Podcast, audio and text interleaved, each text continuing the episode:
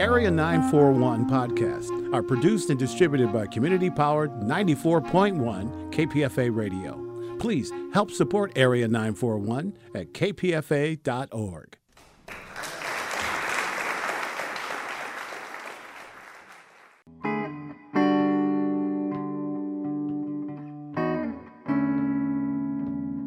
This is the Area 941 Radio Wolinsky podcast. I'm Richard Wolinsky, and we're talking about books, about theater, about film, about television, and from time to time, even about KPFA, Pacifica Radio. On January 23, 2015, I had a chance to sit down with Armistead Maupin, whose new novel, The Days of Anna Madrigal, the final book in the Tales of the City series, had just come out in trade paperback. A shorter version of this interview aired on KPFA in February 2015. The Days of Anna Madrigal, there were rumors that this is the last Tales book. Is the yeah, they're not rumors. This is the last Tales book.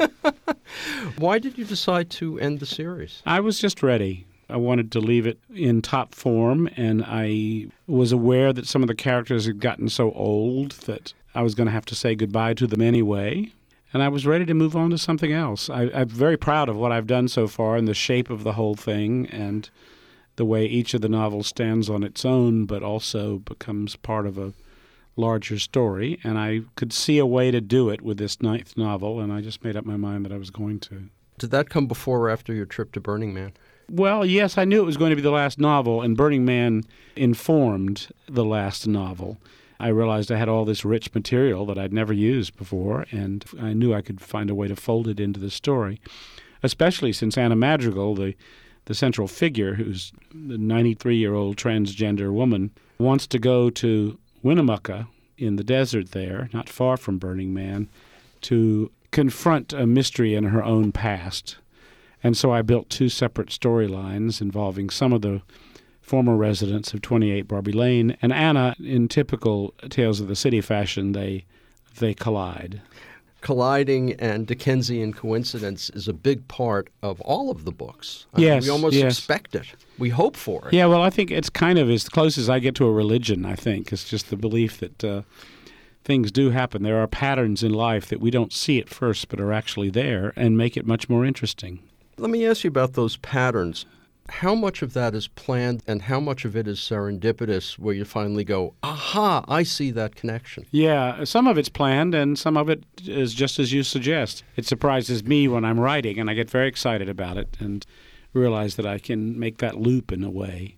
I talk to a lot of writers about the way the characters write themselves or are you in full control? And it seems that when you've got characters that you know so well, that I guess on some level they're almost as real as real people. How much of it do you feel is Armistead Maupin consciously, and how much is, is it the characters, and how does that work for you?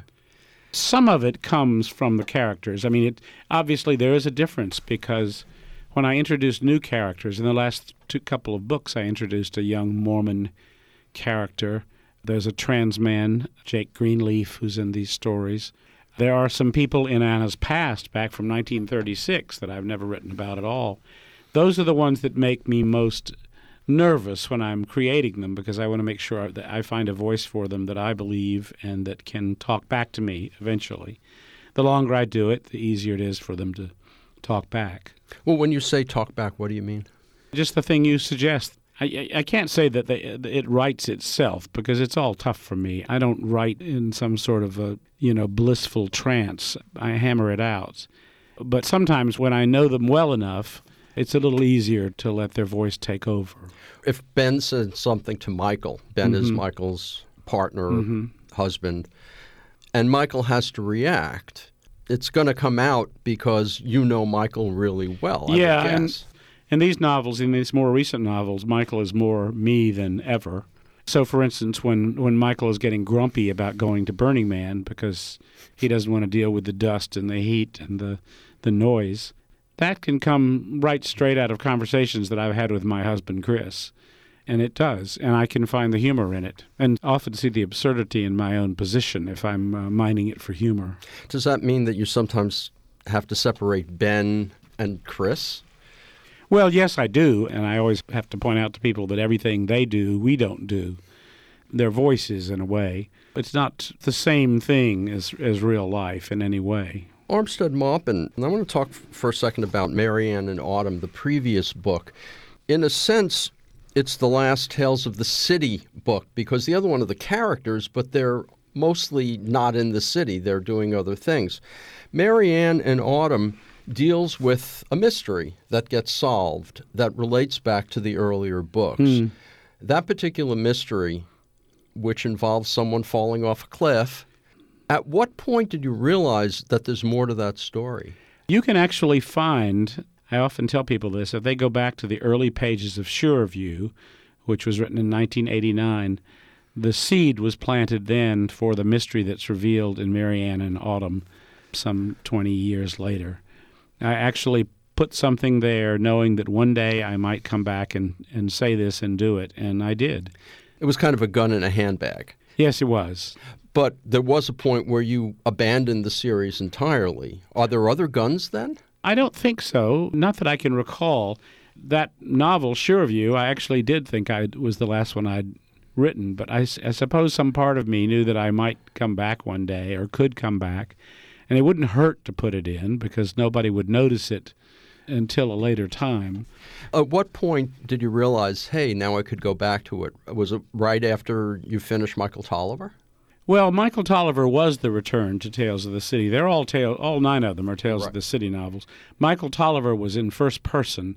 That partially had to do with the fact that I wanted to put a gay man front and center, specifically a gay man who had survived AIDS. And uh, I had some inspiration from Christopher Isherwood's A Single Man, where he was writing about a middle aged gay man that uh, who'd lost his partner. It was a new experiment for me, and I tried it and uh, eventually decided that I had greater strength writing from a multi character point of view. And I came back in Mary Ann in Autumn and in Anna Madrigal to the old format. So when you realized you were coming back to the old format, you were looking around and going, "Hey, what's there?" Well, you have to, yeah.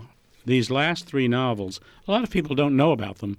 The last three novels in the Tales of the City series are uh, sometimes a discovery to people because they think of me as having ended it back in 1989, understandably, because I did. And they're not aware that I pick up the story again.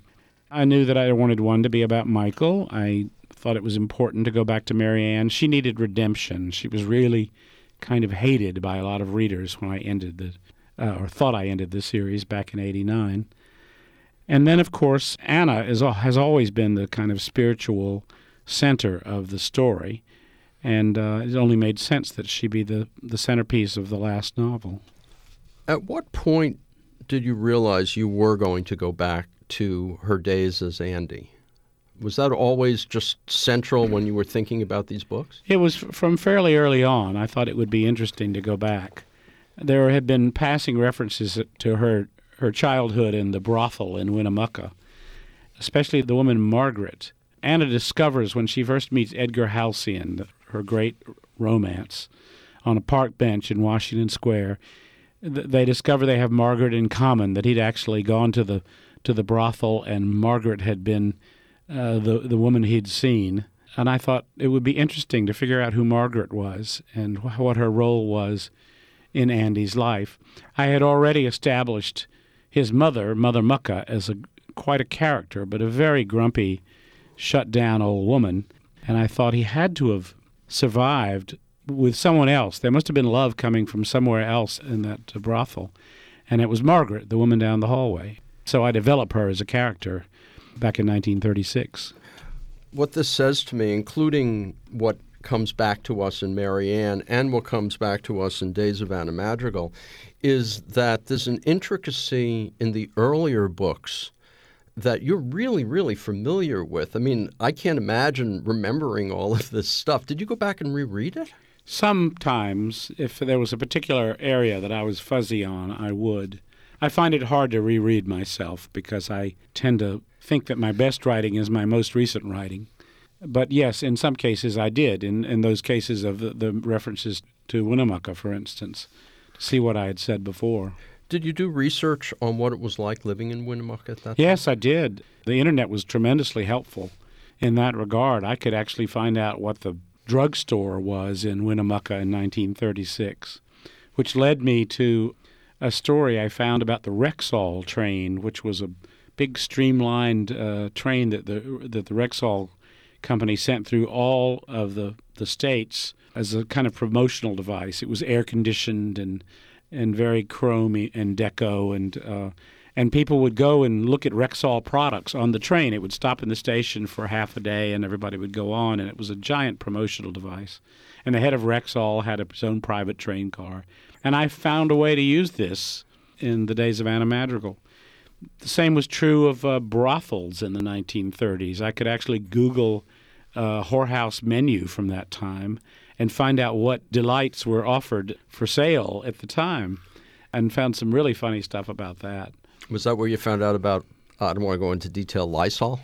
I was trying to create a kind of Proustian sense memory for Mrs. Madrigal. She has a copy of Richard Halliburton's Book of Marvels and in the present day, and she smells it, and it smells of Lysol and rosewater, which was for her the those were the smells of the of the Blue Moon Lodge. And so I thought, well, I better find out if Lysol was around in 1936. Not only was it around, but it was actually used by women as a spermicide. Shocking to think about. And so I worked that in as a not only a bit of color, but eventually a very important plot device on which everything pivots. Which again is one of those serendipitous moments. Probably there was an aha. Yeah, yeah, I was very excited about it. Armistead Maupin, Halliburton's Book of Marvels. How did you know about that? I had that very book when I was a child. It was old. It had belonged to my uncle, and I still have it around the house somewhere. In fact, I was sitting reading it, looking at it one evening, and when when my husband Chris had a his new iPad and was reading off of it, and I was doing the grumpy old person thing about e-books and saying, "Look, a real book has a good smell to it. You can hold it in your hands and feel its history." And and so I, I used it. At what point did you decide you were going to use it? I mean, was it always there? Does it pop up in earlier books? No, it doesn't. I've been reading recently about Halliburton. He's a fascinating guy. He was a gay man, for one thing, who traveled all over the world in various, at one point, in a Chinese junk. Uh, in fact, the one that killed him, he and his partner were lost in a typhoon on their way to the World's Fair at Treasure Island, 1939. That's mentioned in there, too. Another 1930s detail. But I'd always I'd always found him to be a very romantic figure when I was a kid. I thought this would be the coolest thing in the world to be this guy that this big strapping blonde guy that rides camels and goes to monasteries and uh, sees the world. Well, I think uh, Anna Madrigal has him beat. Whatever. Well, she's counting on him coming to the World's Fair. It's a kind of a big deal for her. Uh, but of course, he never make. They were lost in a typhoon at sea. The story that takes place in 36 between Andy, who becomes Anna, and a guy named Lasco, is that based on any real story?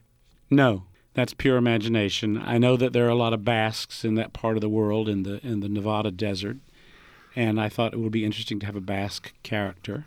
And I, I was looking for a romantic, a teenage romantic interest for Anna, at least a, a romantic fixation.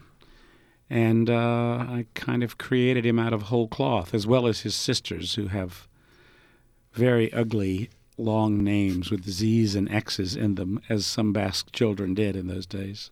The scenes that take place in Burning Man, what year did you go? Oh, let's see. It was a year before last and a year before that. 12 and 13, I guess. And this was written after 12, I guess. Mm-hmm. Yeah. The adventures of Michael at Burning Man relate pretty closely to what you experienced then? Sort of. Not entirely.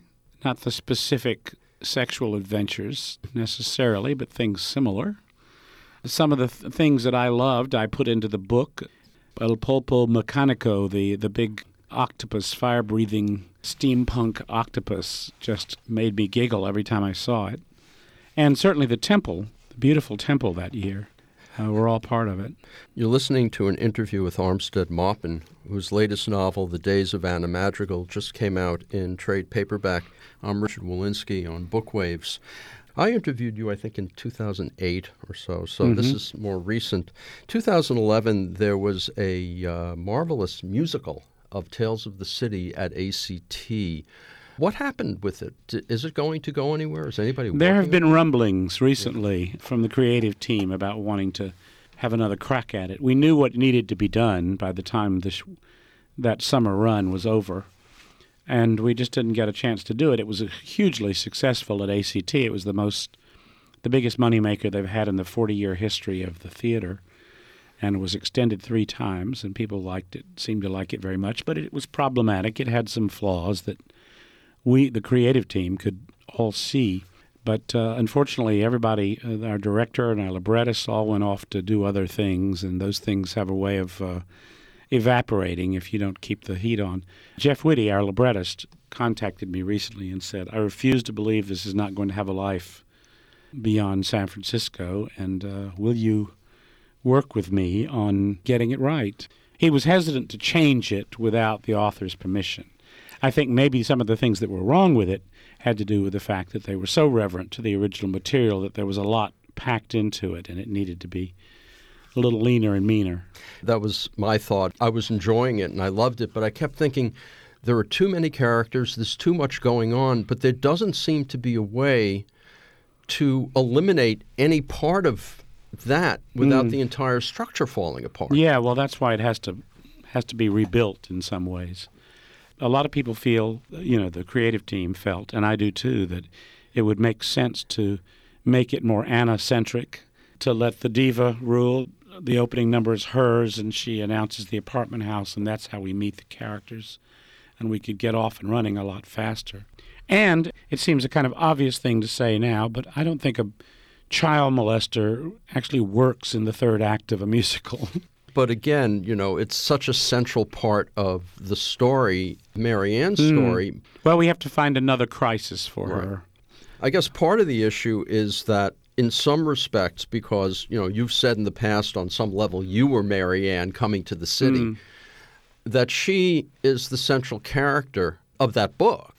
So what you're talking about is moving the central character away from Mary Ann mm-hmm. to Anna. It wouldn't be giving Mary Ann that much less to do, but it would just shift the focus to the house and the landlady, and uh, I think solve a lot of our problems.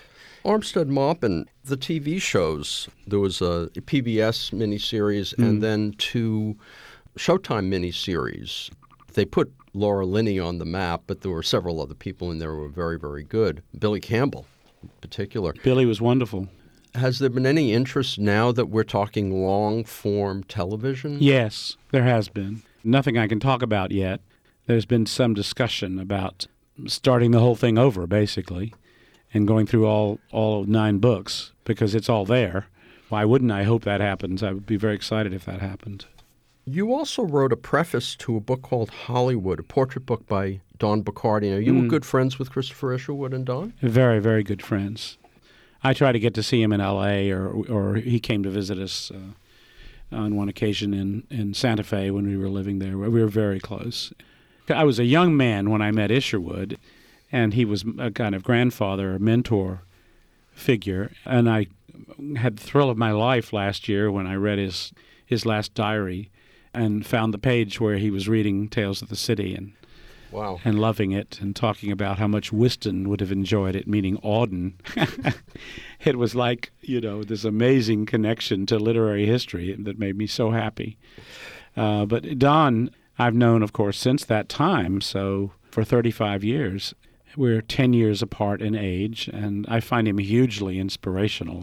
Inspirational is the wrong word because I can't even hope to do what he does, which is to work every day and apply himself to his his painting in a way that's extremely impressive.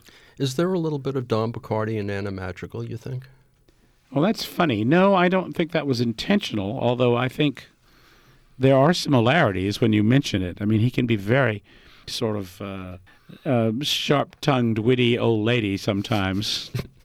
he did a portraits. He was commissioned by uh, Brad Pitt and Angelina Jolie to do a portrait of Angelina during one of her pregnancies. And they flew him to Paris and to Namibia, and he sat there and painted the the nude Angelina Jolie, uh, and he and he. I'll try to do my Don impression. He's, he he sounds very much like Christopher Isherwood used to sound.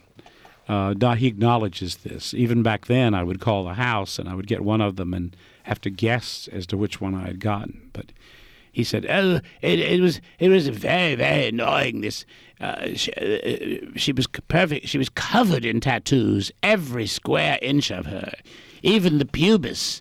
And uh, and when when it was over, Brad wanted to be posed with her too, so he got naked, and there were these two frisky young lovers who would not keep their hands off each other, and it was most most annoying." And I said, Don, do you realize how many people would love to see Brad and Angelina being frisky with each other naked? the, the, picture is everything to him, and he wants you to sit still. I'm very good at doing that, and I said so in that introduction to the Hollywood book. I like it. I like putting myself in his hands and being very still. Tom Ford, who wrote another one of the pieces in that book, said quite the opposite that he hated it, that he was a control freak and a director, and he couldn't stand to just sit still and let Don draw him. Armistead Maupin, there was a bit of a, I don't want to call it a scandal because it wasn't really a scandal because you could do what you want. But when you moved to Santa Fe and abandoned San Francisco. Oh, yeah. That's the way it was interpreted. I think everybody has that moment where they think, Am I really in the right place for the rest of my life? Is there someplace else I'd like to try out? And we had that urge, Christopher and I, about uh, Santa Fe. We'd, we spent a f- couple of really pleasant uh, autumns there and realized that the weather agreed with us tremendously the real estate was ridiculously cheap, still is, relatively speaking. We could buy 15 acres and a little adobe house out at the end of a dirt road, and we did it, and uh, I don't regret it one bit. We came to miss, to realize how much we missed San Francisco and city life in general, the sort of village life of a city. We had a bit of that in Santa Fe, but mostly just the pleasure of being out by ourselves in the middle of nowhere but as far as being able to leave your house and walk down the street and have life happen and bump into people you know, we missed that aspect of San Francisco. So we came back. And now you're in the Castro. We're in the Castro. The only reason we could even afford our little flat, which uh, is, uh, I joked the other day about the fact that when Mary Ann moved to San Francisco, she said she wanted a, an apartment uh, with a view, a deck, and a fireplace for under $175. Well, I don't have any of those things now, just a little Edwardian flat. But it's two blocks from the action. I can walk everywhere. I can go to the Walgreens at midnight if I want to, if we forget something. and we can pay for it in part because we rent out to visitors the ranch in Santa Fe. For, you know, people want to come there for a week and have their have their southwestern experience. And so we're doing very well on that. That sounds really great because I know that the book business itself it's getting harder and harder to make it's, a living. Really is. I've had to be quite inventive. We bought books wholesale from my publisher and sold them at the Castro Street Fair, autographed, of course. And I signed for nine straight hours, really a lot of fun. And we made some money. And I do public speaking engagements now where people pay to come hear me much the way that uh, I might say that Dickens and Twain did in their old age when they needed some extra cash. Writers tend to, to move towards the stage at the end, I think. It's not easy. The sales were down dramatically over the last, I don't know, seven or eight years. I can't blame it on the ebook because I think ebooks actually help authors, and I think ebooks actually sell hard books in a way because as long as you can keep them interested in reading, they're going to want to own something they can hold in their hands that's permanent. I think there are too many distractions that we can all sit and watch YouTube all day long or or any number of I do. I watch a lot of uh, films on television and uh, that cuts into reading time and we forget what a singular thrill it is to read a good story. You forget how centering it is. It calms you. It brings you into yourself in a way that's not like any other artistic experience. It's just you and the printed word and what your mind is doing with it. I was talking with a friend uh, yesterday. We were talking about our impressions of these books because he's of an age, he's in his 40s, he's of an age where Tales of the City, the TV show, changed his life. I mean, then he read the books. Mm. I remarked that one of the elements of Days of Anna Madrigal is by setting it in Burning Man, you eliminate electronic devices. They Yes. can't talk to each other. That's right. I can take it back to the old world. That's one of the thrills of Burning Man, really. You have to go out and see people and have life happen to you. Uh, and you, you can't sit there constantly, uh, constantly texting. Does it make it harder, you think, to write a novel these days, given the fact that we're never out of touch with each other because we've always got the cell phones? I think it does complicate things. It has for me. I mean, I you know because it really requires you to sit down and focus, and and a novel takes a year for me. That means that you have to just think about this and what you're delivering to people. Karl Soehnlein, who interviewed me at the library this year, we were talking about this very thing, and he said, you know, forget about the Facebook post, save it for the memoir, because it's too easy to sit down and write three snappy sentences and send them out to the world and get all sorts of artificial praise, uh, and much harder to focus on an overall work. Well, I was also thinking that one of the things that's now permanently lost is we can't have a novel of letters, just from letters. People don't write letters anymore. They write emails and they go into the stratosphere. Well, yes, that's true, unless we print them out or something. I mean, I think we do communicate with each other more in the with the, with the written word precisely because of the internet. I know a number of I won't name them. Some of them are in my family. Older women, for instance, in their 60s, who love ha- having sort of romantic correspondences via email and Facebook, sometimes with high school sweethearts, people they haven't seen for years and years. They like the safety of it. You reconnect with a lot of people. That's the good side. The other side is we've all become ADD. Yes, I think we have. Armistead Maupin, did you spend much time with Robin Williams when you were working on The Night Listener? Yes, yes, I was on the set the whole Yeah. time, and I've known him for, like a lot of San Franciscans, since uh, the late '70s. I mean, he's he was he was one of us, and a dear friend for for many many years. Did you ever see any of the Depression, or was that just not part of what you saw? I saw the um, effects of it. I think anybody who spent any time with him really realized how desperately he tried to keep the happy ball in the air. And you'd be talking with him, and I had an interesting conversation with Harvey Fierstein, who, of course, came to know and love Robin when they were working on the Birdcage together. And Harvey and I had lunch not long after Robin died, and we both shared with each other the fact that we both felt this terrible responsibility to keep feeding material to Robin whenever we were in his presence. Um, and I can do that very codependently. I can set up a situation for him that I know, well, he can do 15 minutes on this, and then there won't be that terrible moment of dead air when he's feeling like he has to grab for something. It was a protection from intimacy, that humor. It kept him from having to get too real with you. With you, I interviewed him on stage at the Castro Theater for the San Francisco Film Festival, and and I, I was able to bring some of that to actually say it in public. To say, you know, you don't like you don't like praise. You can't take it. You have to deflect it. We talked about it a little bit, and he got a little bit serious with me, but for the most part, he was always scrambling for that. He felt that responsibility to make everybody else happy, even if he wasn't. He went into rehab for for alcohol right after he finished shooting The Night Listener. Uh, I only know that because I read it in the papers. I did not see any evidence of it on the set. He was completely professional, kind beyond imagination. If there were two geeky teenage girls out beyond the barricades who hoping to get a glimpse of him, he would go over and and say hello to them. If a grip on the set had a birthday, or if his parents were visiting, Robin did a little show right on the spot. well, that's what I've heard. I've heard he was a great guy. Absolutely everybody. A great guy, and, and and it wouldn't have helped to know how much love poured out afterwards, because I think depression and possibly, I mean, we're all just theorizing here, but the knowledge of the Parkinson's and w- w- what would be, have been a certain deterioration to follow must have just made it un- too unbearable for him.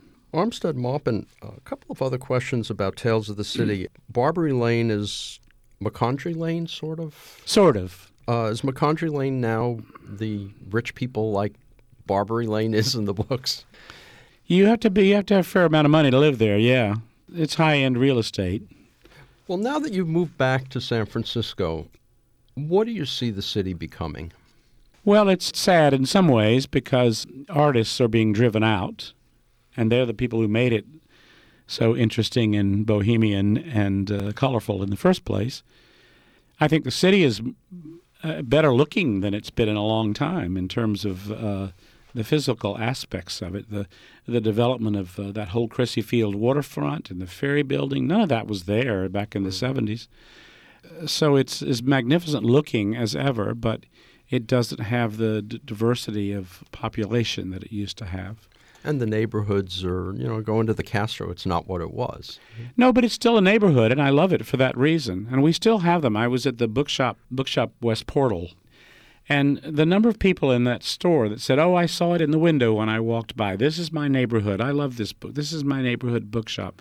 We still have neighborhoods in San Francisco. Yeah, most of them are dominated by Starbucks. I'm guilty of going in that place. I love Starbucks. But I think the certain amount of change just has to be embraced and we have to move on. What I miss the most is, you know, and, and I know it was never a great paper, but the Chronicle kind of held things together, particularly back in the days when you were writing for it. And then it's sort of it's as if we don't really have a paper here anymore. Well, we don't read papers anymore. I was I was sitting in the lobby here reading the Trib, and which is just a tiny, tiny little thing like the Chronicle, and thinking it doesn't have that sense of vitality anymore because we go straight to the computer for our news. I mean, I was really lucky that I came along at a time when the morning paper was still it, and uh, you could read Herb Caen, and if some of those people started reading me, you could have an audience a large audience at one time, and you just can't do that anymore. Well, what you'd have to do is start a blog and try to find some way to get it viral, and that's an entirely different operation. It's not somebody saying, okay, you're going to write here and people are going to read and it. it's not easy to do either. No. I mean, everybody's got a blog. So it uh, doesn't mean that you're going to get on the internet and become a huge sensation, you know. Well, it's happening in here in radio too. We have our listeners, but the younger people don't listen to the radio where Yeah. they go. Yeah. You know, so it's kind of similar. Actually, radio listening is a habit like reading. Britain still has a very healthy amount of radio drama. And I I got great pleasure out of that as a child, listening to stories on the radio, because again, the the the brain has to work a little more than it does uh, if you're watching some YouTube video. That reminds me, uh, I was going over some research on your life, Armistead Maupin. Your family was friends with Jesse Helms? Oh yeah, oh yeah. I was. He was kind of a mentor when I was a young man. I'm putting this in a memoir that I'm working on. No many how many times I say it, it doesn't become any less shocking when people hear it. I was a young conservative. I was trying to please a very conservative father, and I worked at it very hard.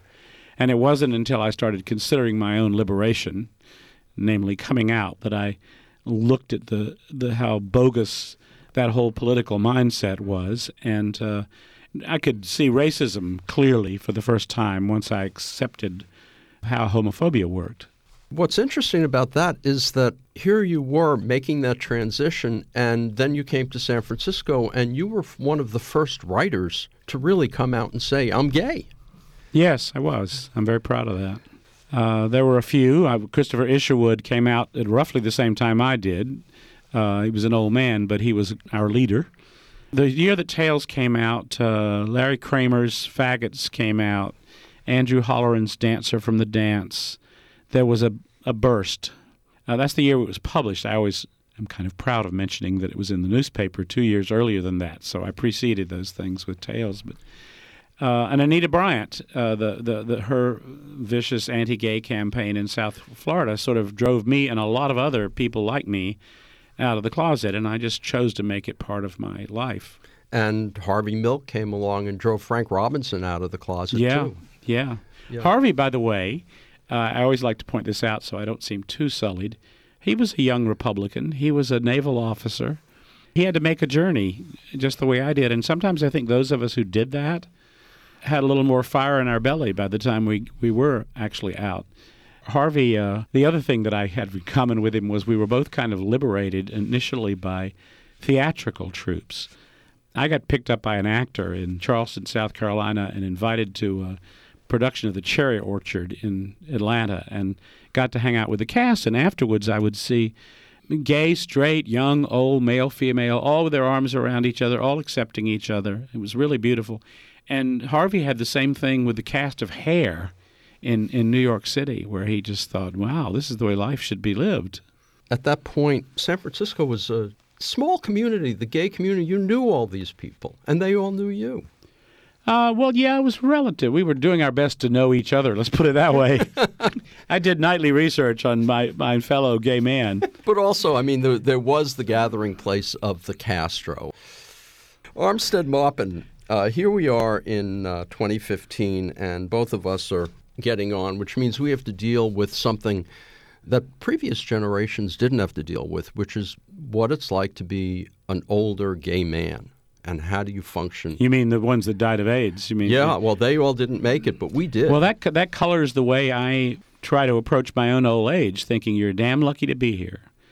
You think of all the people that you loved who didn't make it, and you have gotten this far. So do not complain about it.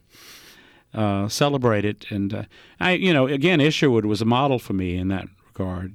He was a wonderful old man, and he lived. He tried to live in the moment. He was probably when I met him just a few years older than I am now he lived each day as it came and, and, and tried to share what he knew with younger gay men. And I, I do the same thing. And, I, and I, it was tremendously gratifying. I met the uh, cast of Looking while they were here shooting that, that series for HBO.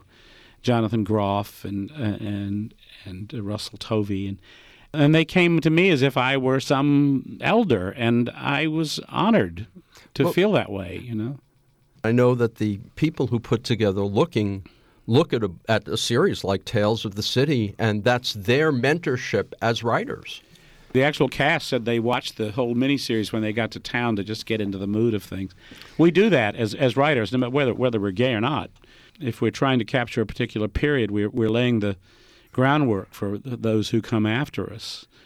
And uh, I'm really proud to have been part of that process. If there were Isherwood was it for me. I could I had to sort of read between the lines, but the Berlin stories and his life in Berlin in the 30s colored uh, how I created Tales of the City. There was an apartment house with a with an eccentric landlady and a sort of pansexual group of tenants, and that came from Isherwood.